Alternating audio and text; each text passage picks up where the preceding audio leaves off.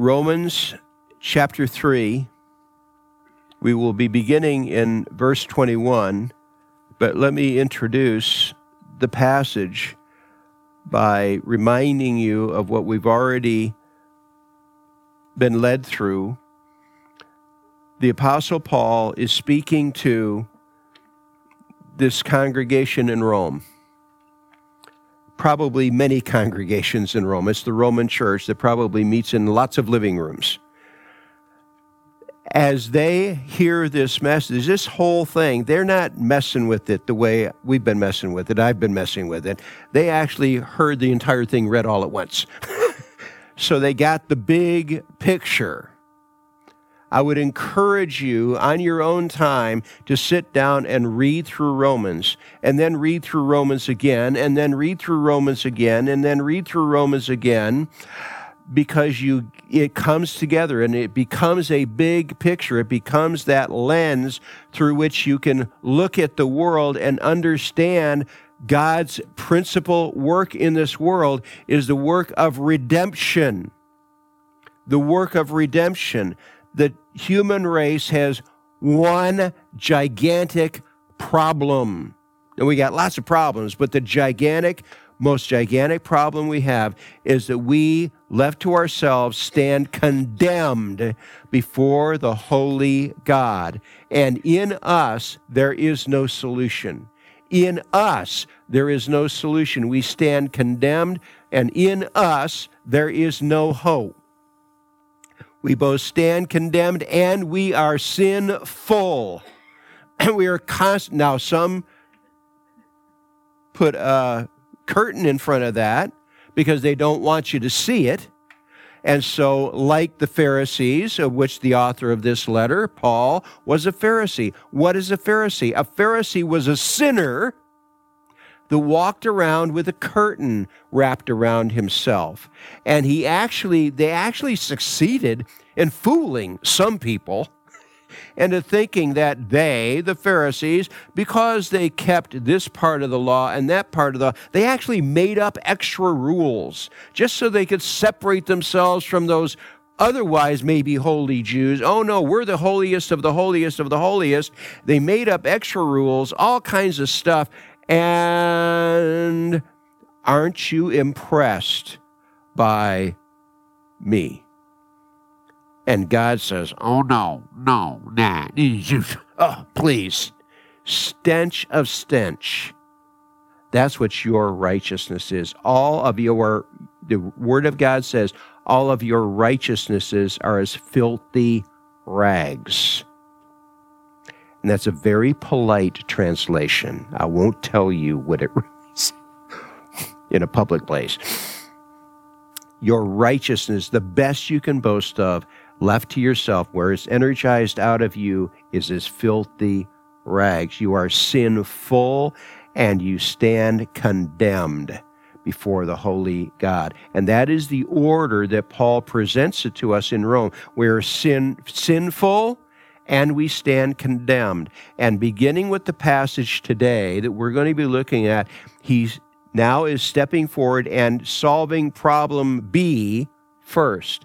And that is the standard format, as I've noted before. That's the standard format in the Roman Mediterranean Greek culture world when they were presenting issues, presenting lectures, would be issue A, issue B, issue C, issue D, and they would address it in reverse order, D, C, B, A. And that's how Romans is laid out. But problem A is we are sinful. Problem B, we stand condemned. Paul is going to solve problem B first. What is the resolution to my condemnation? Chapter 3, be, beginning in verse 21. After he has laid out, let me give us a running start here. I'm going to actually start in chapter 3, verse 9. I'm just going to read, okay? What then? Are we better than they, these Gentile Christians? Yuck. Not at all, for we have previously charged both Jews and Greeks that they are all under sin, as it is written, There is none righteous, no, not one. There is none who understands. These are all from the Hebrew Scriptures addressing Israel. There is none righteous, no, not one. There is none who understands. There is none who seeks after God. They have all turned aside. They have together become unprofitable. There is none who does good. No, not one. Their throat is an open tomb. With their tongues they have practiced deceit. The poison of asps is under their lips, whose mouth is full of cursing and bitterness. Their feet are swift to shed blood.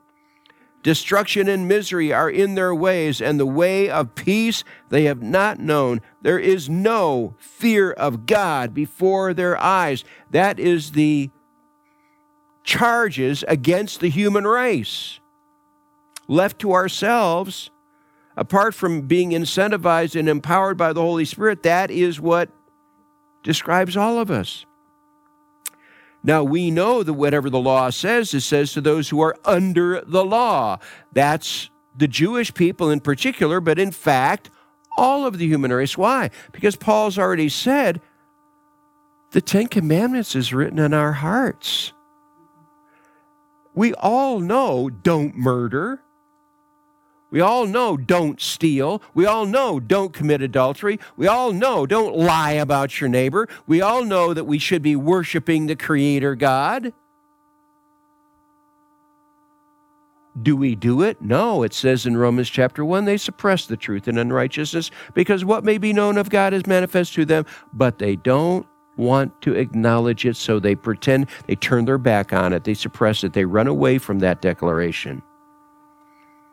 There is no fear of God before their eyes. Now we know that whatever the law says, it says to those who are under the law, that every mouth may be stopped and all the world may become guilty before God. Therefore, by the deeds of the law, no flesh will be justified in his sight, for by the law is the knowledge of sin. What's wrong with the law? Not a thing wrong with the law.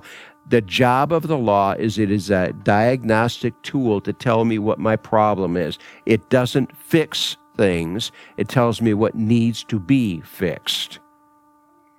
By the law is the knowledge of sin. But now, verse 21, but now, the righteousness of God apart from the law is revealed, being witnessed by the law, the five books of Moses, and the prophets. Oh, by the way, this is good news. This is good news. But you know what? It's not new news. The gospel is found in the Hebrew scriptures.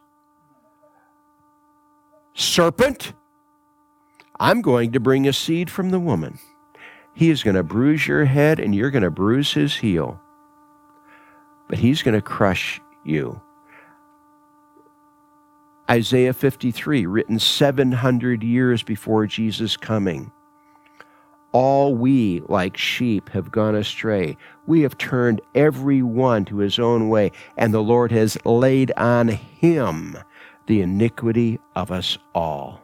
When you make his soul, the travail of his soul, your offering, I, God, will see that and I will accept that and I will cleanse you. That's Isaiah 53. Maybe I heard years ago that every so often in the Orthodox Jewish synagogues, they read through, over the course of a year, they will read through the entire book of Isaiah. But they skip chapter 53. Why? Because it's so obviously fulfilled in Jesus of Nazareth that they can't tolerate it. And so they skip that chapter, the one they most need. All we, like sheep, have gone astray. Isaiah is including himself, and the Lord has laid on him the iniquity of us all now the righteousness of God apart from the law, from law keeping, is revealed, being witnessed by the law and the prophets, even the righteousness of God through faith in Jesus Christ to all and on all who believe. What role do I play in this becoming my, my blessing? Faith. What's, what's the moral requirement well, let's look at this. Folks, the entire human race walks by faith.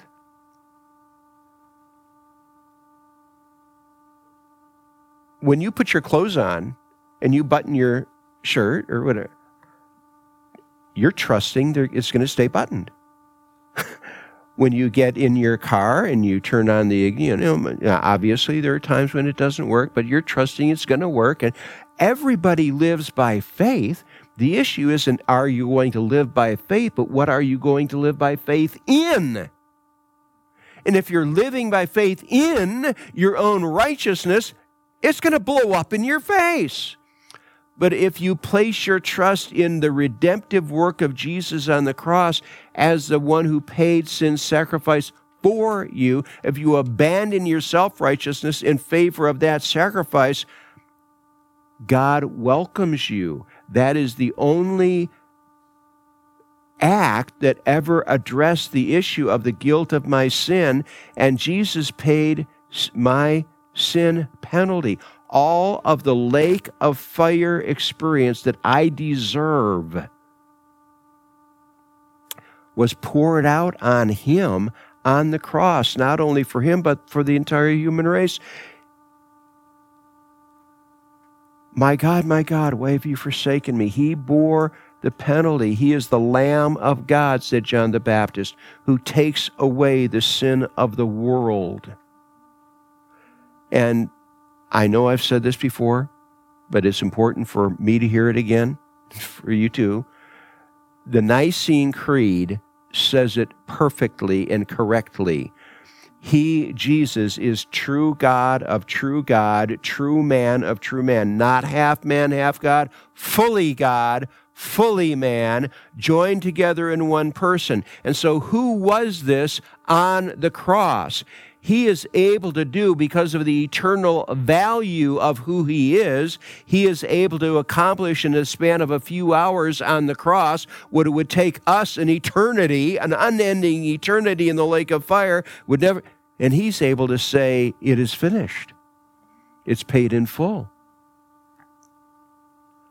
And to receive the benefit, what do I do? Hold out an empty hand. That's it. That's it. That's my have enough faith to, may I please? And God uniformly says, yes, with my pleasure. I'm loving it. Here, here's mercy, His mercy, here's mercy. God loves mercy. But now the righteousness of God, apart from the law, from law keeping, is revealed, being witnessed by the law and the prophets, even the righteousness of God through faith in Jesus Christ to all and on all who believe. That word translated belief is also translated faith or trust, depending on how it sounds to the translator's ear. And all those who trust, who have faith. For there is no difference. Nobody has better, left to ourselves, nobody has better standing with God than anybody else. For all have sinned and fall short of the glory of God being justified, granted a we are justified. We are brought into a standing with God where He says, Hello, Holy One. Hello, St. Bob. Hello, St. Ginny. Hello. He grants to us, He not only wipes our slate clean, He writes the righteousness of Christ on our slate. The righteousness of Christ. And so we are welcomed into the presence of the holy God, welcomed gladly. One of our favorite verses should be God speaking, Hosea. Jesus quotes it, by the way, to the Pharisees. I love mercy. I, thus says the Lord, I love mercy more than sacrifice, more than your rituals. I love mercy.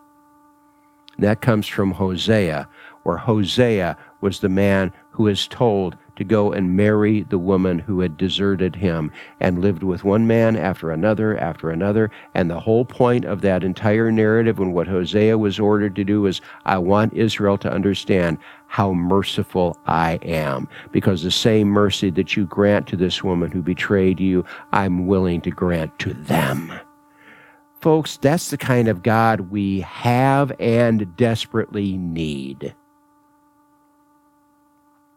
For all have sinned and fall short of the glory of God, being justified, granted a holy, just standing before Him freely by His grace, by His gift, through the redemption that is in Christ Jesus. He redeemed us. What does Job say? Job 19 25. I know that my Redeemer lives. Now, it was yet future to him by many, many, many generations, but it was as when God says, I'm going to do something, it's as good as done. It's as good as done. I know that my Redeemer lives and shall stand on the earth, and though after my flesh worms destroy this body, still from within my own flesh I will see God. I have that welcome awaiting me being justified freely by his grace through the redemption that is in Christ Jesus, whom God set forth to be a propitiation, a satisfaction. His righteous demands were satisfied by his blood through faith to demonstrate his righteousness. Because in his forbearance, God had passed over the sins which were previously committed. You know, a real question had to be in the mind of people who really understood God. Lord, when are you going to stomp on the human race for what we've done? When are you going to nail our hides? When are you going to practice that holiness you claim? He did it on the cross. He demonstrated his righteousness to men and angels when God the Son became flesh and went to the cross bearing sin's penalty for us, God the Father was demonstrating his holiness, his righteousness by what he poured out on his Son, our sacrifice, our substitute. Nobody can say the holy God isn't the holy God because he proved it when he poured out judgment due to us on his Son. That issue has been answered being justified freely by his grace through the redemption that is in Christ Jesus, whom God set forth to be a propitiation, a satisfaction by his blood, through faith to demonstrate his righteousness, because in his forbearance, in his patience, God had passed over the sins that were previously committed. Doesn't mean forgetting about. He's left them unjudged. He left them unjudged. He left them unjudged, and then he judged them to demonstrate at the present time, within our own lifetimes, his righteousness. God the Father was demonstrating his righteousness, his holiness, in the crucifixion experience of his Son. To demonstrate his right at the present time his righteousness, that he might be both just and the justifier of the one who has faith in Jesus. How can a holy God forgive a sinful human? Because Christ paid sin's penalty for us, giving him perfect freedom to forgive us. All we have to do is say, Yes, please. I believe that narrative is true. Will you please give me, holy God, the benefit? And his uniform answer is yes, gladly gladly, gladly. I love that account of the woman at the well. Jesus had an appointment. I love the fact in John's gospel said he had to go through Samaria. Samaria was the place Jews did not go through unless they absolutely had to. If they weren't in a hurry, they would go from Judea across the Jordan River, go up the east side of the Jordan River, and when they got opposite Galilee, then they would recross. But if they were in a hurry, the straight line was through Samaria. And it says Jesus had to go through Samaria. And he's sitting there at the well when the woman came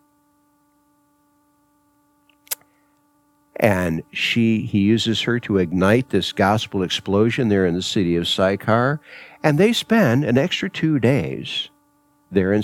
He wasn't in a hurry to get to Galilee.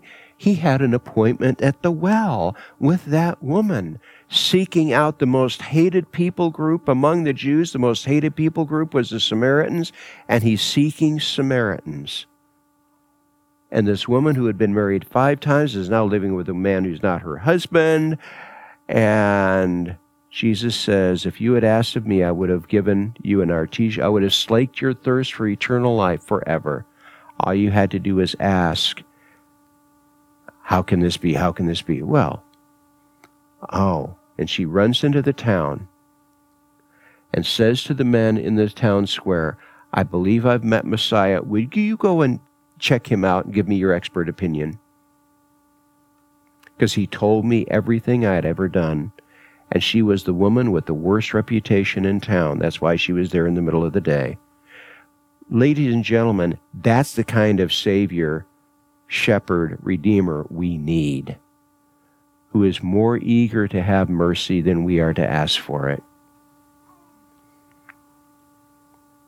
In his forbearance, God had passed over the sins that were previously committed to demonstrate at the present time his righteousness, that he might be just and the justifier of the one, that sinful one who has faith in Jesus.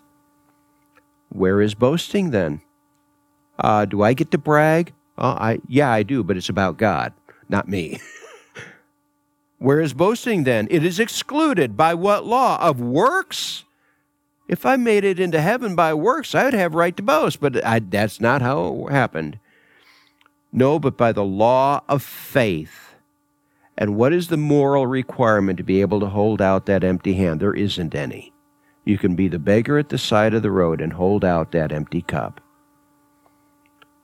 Therefore, we conclude that a man is justified by faith apart from the deeds of the law. Or is he the God of the Jews only? Is he not also the God of the Gentiles? Yes, of the Gentiles also, since there is one God who will justify the circumcised by faith and the uncircumcised through faith. It's the same door for everyone. Do we then make void the law through faith? Are we saying, well, the laws of no importance, it's of no use? Certainly not. On the contrary, we establish the law. We put it back to its proper, original, proper function. It's a diagnostic tool. It tells me my need, it doesn't fix me. What then shall we say that Abraham, our father, has found according to the flesh, according to his walk on this earth? For if Abraham was justified, made righteous before God by works, he has something to boast about but not before God. Okay, let me just warn you right now. It, no, it ain't going to happen. not even with Abraham. For if Abraham was justified by works, he has something to boast about, but not before God. For what does the scripture say? Abraham believed God, trusted in God, had faith in God, and it was accounted to him for righteousness. Now, the context is Genesis 15. Genesis 12, Abraham is called. He's given this outrageous, the Abrahamic covenant. I'm going to give you a land. I'm going to give you the western third of the Fertile Crescent. I'm going to give you one of the most agriculturally productive places on the planet. I'm going to give you a seed. I'm going to give you the uncountable number of descendants and I'm going to bless you. And by the way, the blessing is going to be so overwhelming, it's going to overflow from you to the nations surrounding. That's the Abrahamic covenant, Genesis 12. Genesis 15. He's 90 or 91 years old. He's sitting there in his tent. His wife, Sarah, is about 10 years younger than him, nine years younger than him. And he's like, Lord, Sarah and I still don't have a son. We still don't have any pride. And you're supposed to give me an uncountable number of descendants? Abraham, it's at night. Step out of your tent. If you can count the number of stars in the sky, if you can count the number of grains of sand on the shore, you can count the number of your descendants. And Abram believed God to solve his what he had proven was his unsolvable problem. If it was up to him and Sarah, it wasn't going to happen. Abram believed God to solve his unsolvable problem, and it was accounted to him for righteousness. Well, we have an unsolvable problem the debt of our sin, and he pays it off. And that's the template. Abram believed God, it was accounted to him for righteousness. It's quoted by Paul here in Romans, it's quoted again in Galatians. It's the gospel template. It's the gospel template.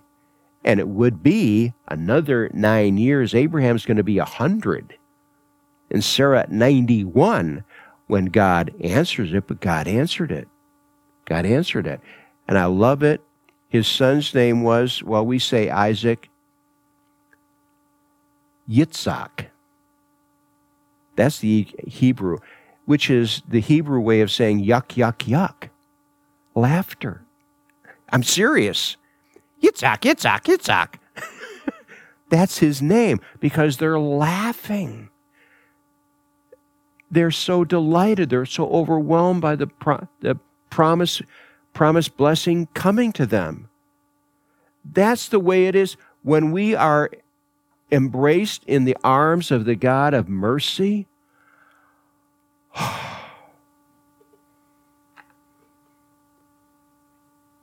Thank you, Lord. Thank you, Lord. Thank you. Read Psalm 51, David's confession of his sin of adultery and murder and God's forgiveness that came to him. He should be under two piles of rocks, but God forgave him. That's the kind of God Mark needs. Since there is one God who will justify the circumcised by faith and the uncircumcised through faith, do we then make void the law through faith? Certainly not. On the contrary, we establish the law. We put it back in its proper place. Its proper use was to drive the Jewish people to cry out to God for mercy. What then shall we say that Abraham our father has found according to the flesh? For if Abraham was justified by the works, he has something to boast about, but not before God. It ain't going to happen before God. For what does the scripture say? Abraham believed God and was accounted to him for righteousness. Now, to him who works, the wages are not counted as grace, but as debt. If I actually could work my way into a welcome with God, he would, God would be paying off a debt he owes me. Folks, that ain't going to happen. That's not going to happen. Even the idiot Pharisees understand that. Okay? And of course, that's Paul's own background. But to him who does not work, but believes on him who justifies the ungodly, his faith is accounted for righteousness. His faith steps him into that standing before God of being righteous, just as David also describes the blessedness of the man to whom the Lord imputes righteousness apart from works. Blessed are those who lawless, whose lawless deeds are forgiven and whose sin is covered. This is written a thousand years before Jesus' birth. What's David saying? Blessed are those who law, whose lawless deeds are forgiven and whose sins are covered. Blessed is the man who, to whom the Lord does not sin or reckon or count sin again, a thousand years before Jesus. Does this blessedness then come upon the circumcised only or upon the circumcised also? For we say that faith was accounted to Abraham for righteousness. How then was it accounted? While he was circumcised or uncircumcised? Not while circumcised, but while uncircumcised. Genesis 15 Abram believed God, and it was accounted to him for righteousness. He would not receive the ritual of circumcision till many years later in Genesis 17. And he received the sign of circumcision, a seal of the righteousness of the faith which he had while still uncircumcised, that he might be the father of all those who believe, though they are uncircumcised, that righteousness might be imputed to them also both the uncircumcised and the circumcised, and the father of circumcision to those who not only are of the circumcision, but who also walk in the steps of faith. It's Abraham's faith that is the critical issue. That's what must be imitated to find a welcome with God. In the steps of faith which our father Abraham had while still uncircumcised. For the promise that he would be the heir of the world was not to Abraham or to his seed through the law, which hadn't even been given. Remember, they're going to go through 400 years. They're going to go through Isaac, Jacob, 400 years in Egypt, come back. Then they're going to get the law. Abraham's hundreds of years before the Ten Commandments are even handed to them. For the promise that he would be heir of the world was not to Abraham or to his seed through the law, but through the righteousness of faith. For if those who are of the law are heirs, faith is made void and the promise made of no effect. Why? Because you're going to fail the law, because the law brings about wrath. For where there is no law, there is no tra- before the law. If God, if God doesn't say don't do something, you know what? You're free to do it. If God says don't do it, don't do it.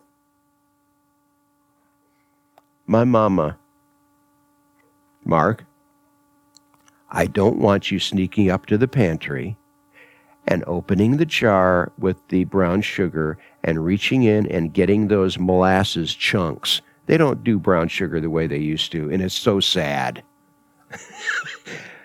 but you know what Mark did when Mama was in the living room? As I would sneak into the kitchen, up to the pantry, and I would reach in that brown sugar jar and I would get out those molasses lumps.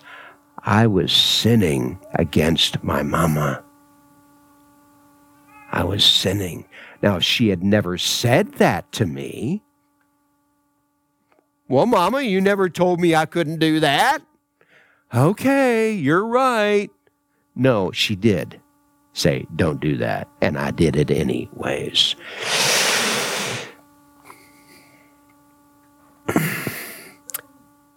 And not being weak in faith, he did not. Okay.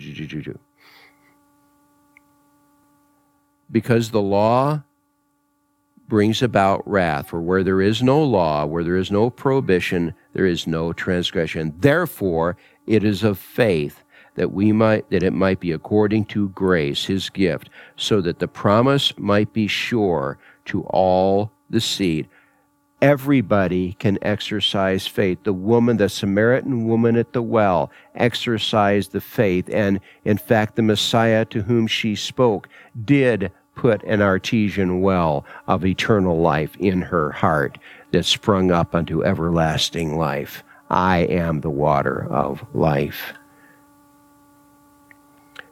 Therefore, it is of faith that it might be according to grace, so that the promise might be sure to all the seed, not only to those who are of the law, but also to those who are of the faith of Abraham, who is the father of us all. As it is written, I have made you, Abraham, a father of many nations, not just Israel.